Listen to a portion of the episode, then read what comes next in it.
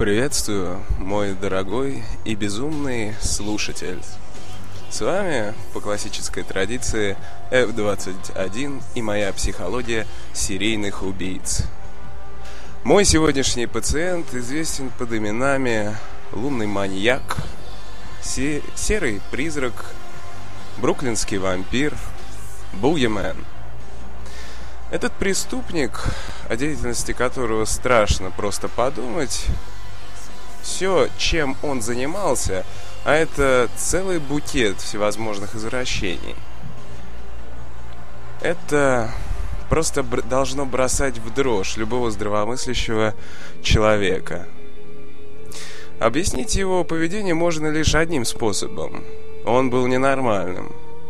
Причем ненормальный это самое мягкое, что я могу сказать о нем. Итак, сегодня мы с вами говорим об Альберте Фише. Альберт был рожден с именем Гамильтон. Родился он в 1870 году в благородной американской семье. Однако семья его была достаточно неблагоприятной. Практически все его родственники страдали психологическими или психическими расстройствами различных видов, что, безусловно, не могло не сказаться на развитии нашего сегодняшнего друга. Детство и юность Гамильтона прошло в приюте Святой Джоан. Там он частенько подвергался побоям и порке – Тогда Фиш начал испытывать возбуждение от получаемой им боли и просто наблюдения за тем, как кого-то истязают. В 1879 году мать поступила на государственную службу. Теперь она могла присматривать за своим сыном. Тем не менее, пережитое им в приюте не смогло не остаться незамеченным для нашего Гамильтона. Примерно в 1883 году он стал пить собственную мочу и практиковать капрофилию. Фиш начал посещать общественную баню, где он мог беспрепятственно наблюдать за обнаженными мальчиками. Здесь он проводил почти основное свое время в выходные дни. После достижения совершеннолетия он перебрался в Нью-Йорк и сменил ненавистное им имя Гамильтон, из-за которого все его детство над ним издевались и били, на имя Альберт. Вскоре Фиш женился на молодой девушке, которая родила ему шестерых детей. Альберта, Анну, Гертруду, Юджина, Джона и Генри. Стоит отметить, что Альберт был достаточно заботливым отцом – хотя и со странностями. Так, например, однажды он безо всякой на то причины загнал себе в руку здоровый гвоздь. Хороший такой папочка, вам так не кажется? И, в принципе, это очень интересным образом символизирует нашего сегодняшнего пациента по причине того, что он прикрывался ширмой нормальности, ширмой семьи. Он сделал из них так называемый куб, который оберегал его от окружающего мира. Первым арестом, первый арест Фиша состоялся в 1903 году. Он ограбил магазин, где работал. За это преступление Фиш был пос... Фиша посадили на два года в тюрьму Синг-Синг. Там же он, кстати, и закончит свои дни, но об этом немного позже. Первое убийство Фиш... Фиша стало убийство Томаса Кида, совершенное в 1910 году. Уилмонгтоне, штат Делавер. Позже, примерно в 1919 он э, заколол умственно неполноценного мальчика в Джорджии, штате Виргилия. 11 июня 1924 года Фиш э, приметил восьмилетнюю Бетти Килл. Она играла на ферме родителей на острове Сент-Айленд. Он обещал ей заплатить, если она пойдет с ним на соседнее поле собирать ревень. Однако мать Бетси помешала Фишу увести ребенка. Он ушел, но вскоре вернулся на территорию Килов и переночевал в их амбаре. что, конечно же, не осталось замеченным владельцем, и это был его второй арест по причине того, что он незаконно находился на территории Килов. 14 июня 1924 года пропал восьмилетний Фрэнсис Макдоналл. Его друзья рассказа... рассказали, что мальчик ушел с игровой площадки в сопровождении немолодого худощавого мужчины с серыми усами. В середине дня мальчика нашли в ближайшем лесу. Он был задушен собственными подтяжками и жестоко избит. Полиция начала розыск немолодого мужчины, которому было дано прозвище «Серый призрак». К сожалению, следствие изначально пошло неверным путем, ведь это были 20-е годы.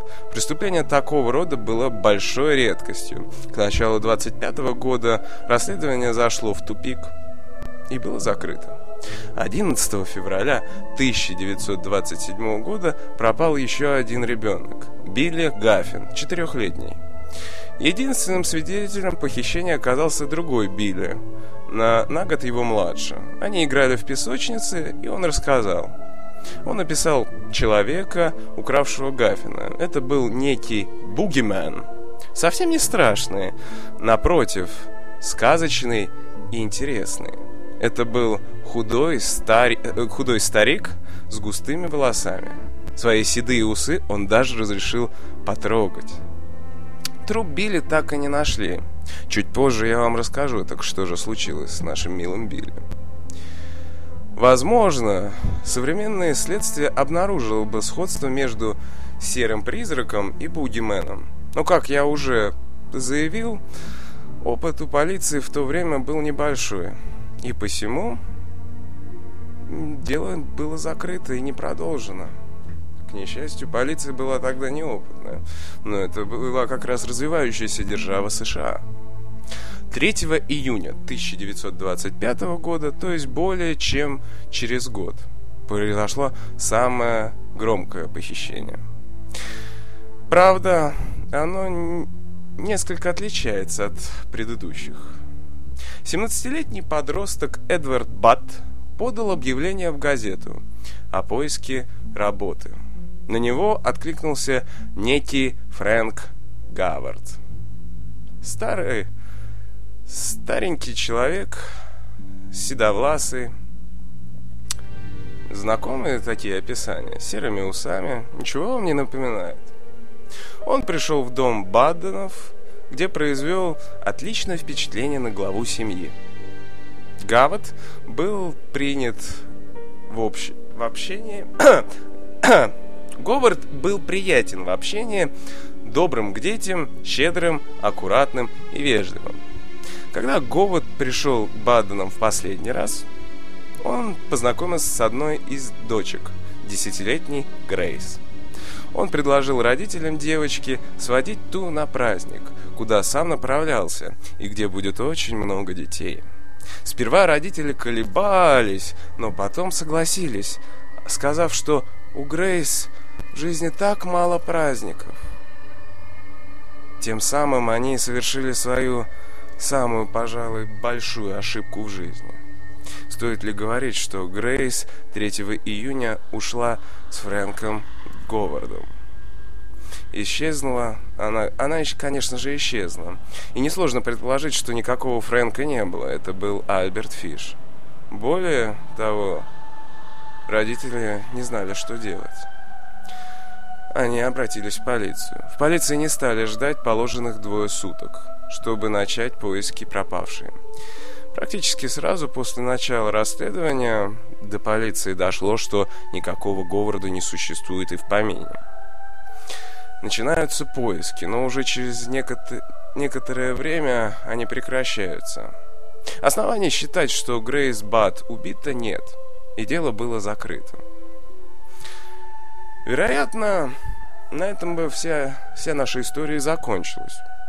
Но Фиш сам выдал себя. Не справившись со своим больным разумом, он практически через 10 лет после похищения Грейс посылает родителям письмо. Дабы, пред... Дабы представить, насколько ужасен был этот человек, текст письма я зачитаю вам полностью. Но хочу вас предупредить, всех слабонервных, молодых, юных или детей с слабой психикой, я прошу выключить радио на каких-то три минуты, потому что то, что вы сейчас услышите, может остановить в ваших жилах кровь, остановить ваши сердца, довести вас до инфаркта, инсульта и остальных последствий ужаса. Итак, я вас предупредил. Мы начинаем. Моя дорогая миссис Бат, 1894 году мой друг отправился матросом на пароходе Такома под командованием капитана Джона Дэвиса. Из Сан-Франциско они прибыли в Гонконг, Китай. Прибыв, мой друг и двое его матросов сошли на берег и напились. Когда они вернулись, корабль уже ушел. В то время в Китае был голод. Мясо любого сорта стоило от 1 до 3 баксов за фунт. То есть более всего страдали бедняки. В то время дети до 12 лет были проданы на продовольствие, дабы спасти от голода старших. Мальчики и девочки до 14 не были в безопасности на улице.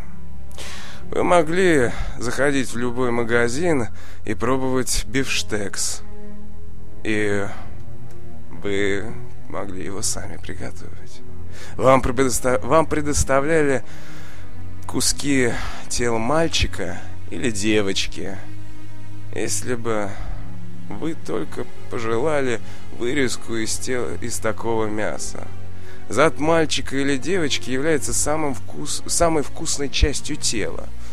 Оно, правда, настолько сладкое и стоит своих денег. Друг задержался там, прибыл, приобрел вкус к человеческой плоти. При возвращении в Нью-Йорк он захватил двух мальчиков 7 и 11 лет. Спрятав их в своем отдельном доме, он держал их в туалете. Несколько раз на дню он шлепал их, чтобы сделать мясо вкуснее. Потом он убил одиннадцатилетнего мальчика. Он просто взял и задушил. Потому что он был толстым, и в нем было очень много мяса. Когда каждая часть тела была разделана, кроме головы, костей и кишок – его зад он обжарил в духовке. Остальные части были сварены, зажарены или потушены.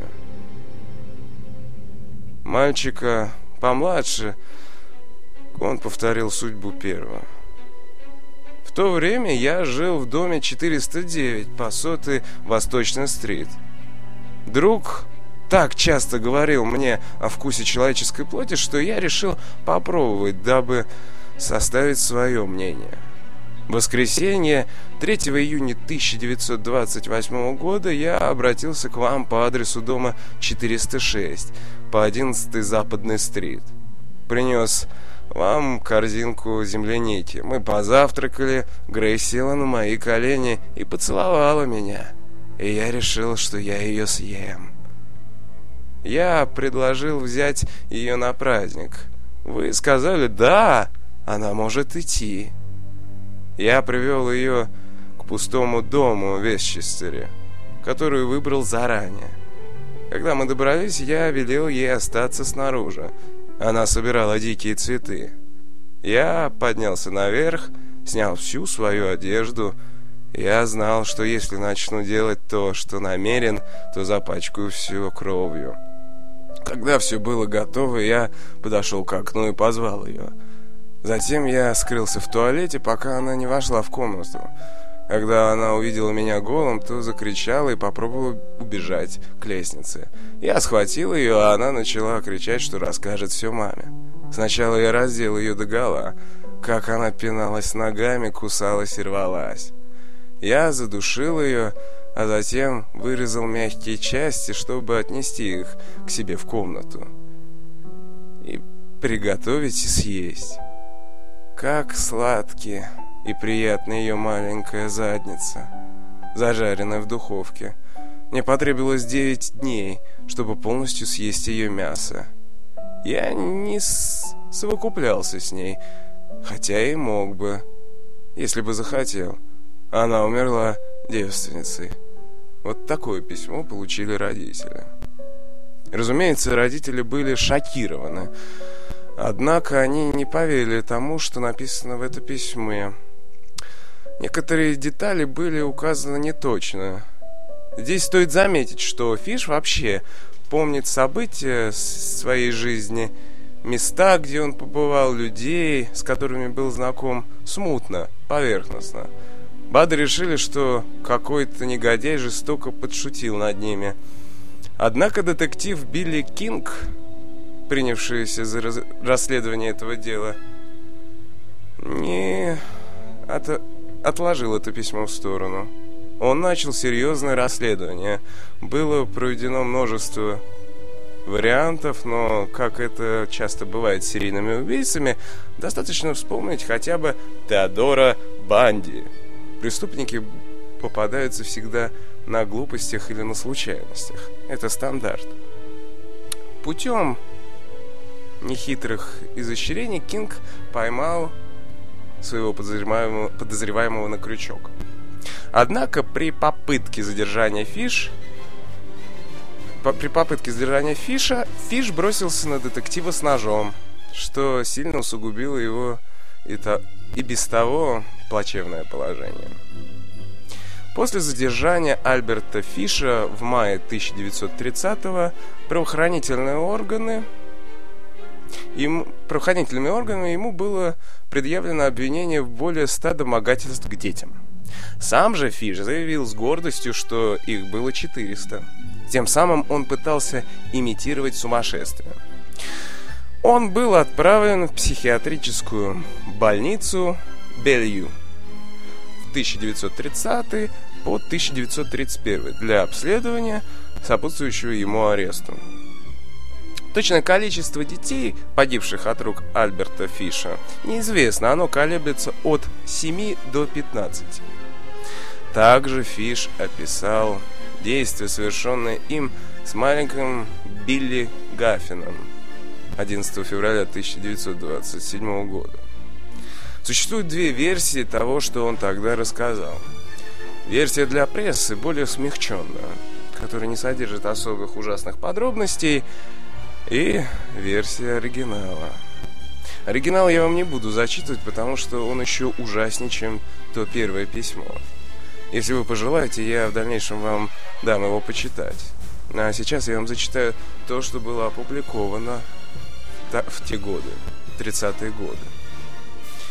Я разрезал его щеки, вырезал язык, гланды, промыл их, положил все на противень, включил плиту.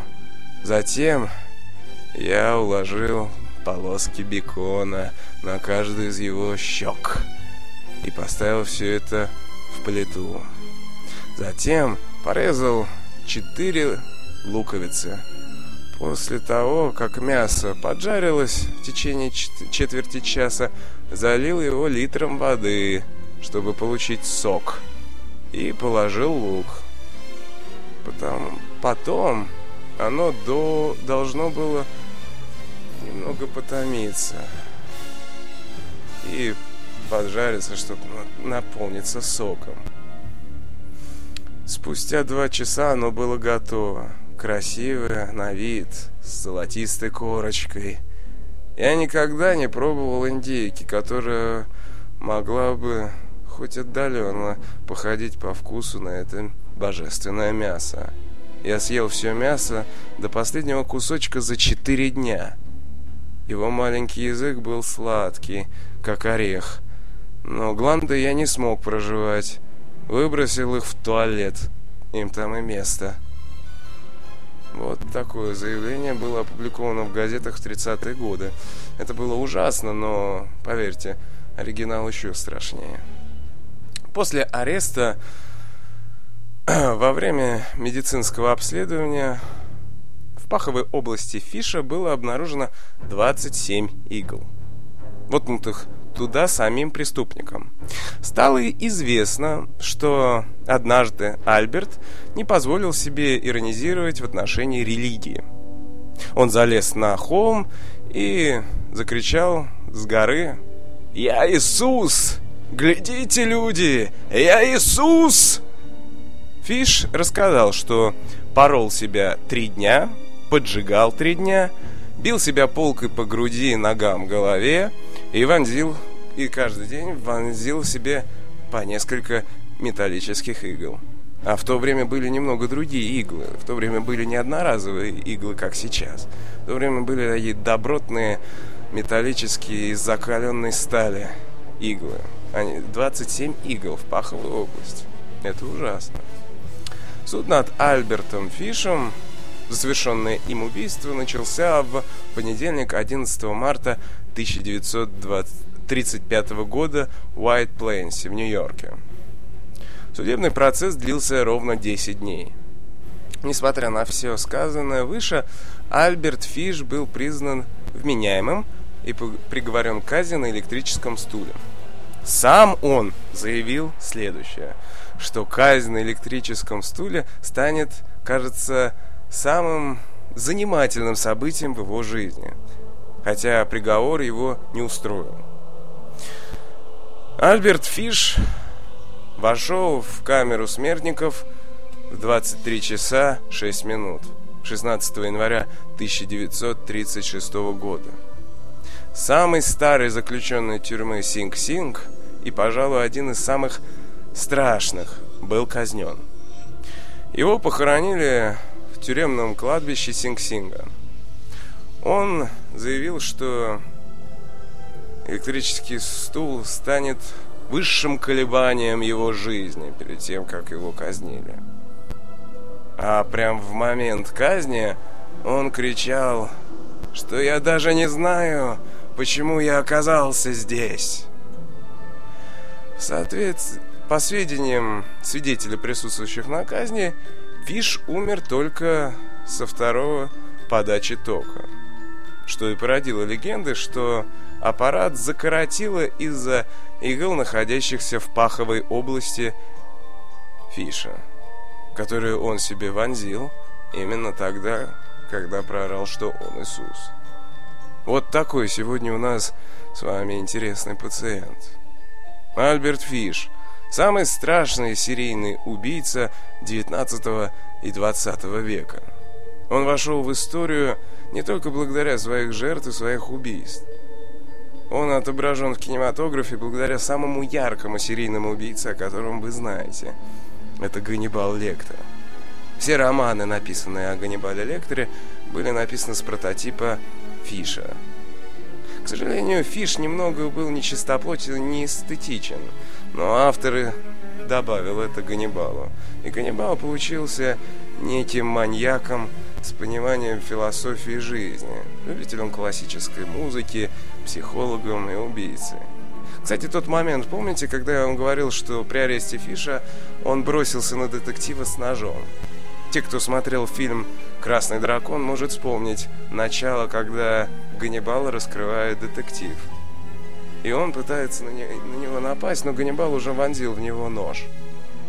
Но в конечном итоге детектив его остановил. Вся история, в принципе, является исторической и четкими прототипами. На сегодня все. С вами был F-21 и моя психология серийных убийц. И помните, мир не такой добрый, как вам кажется.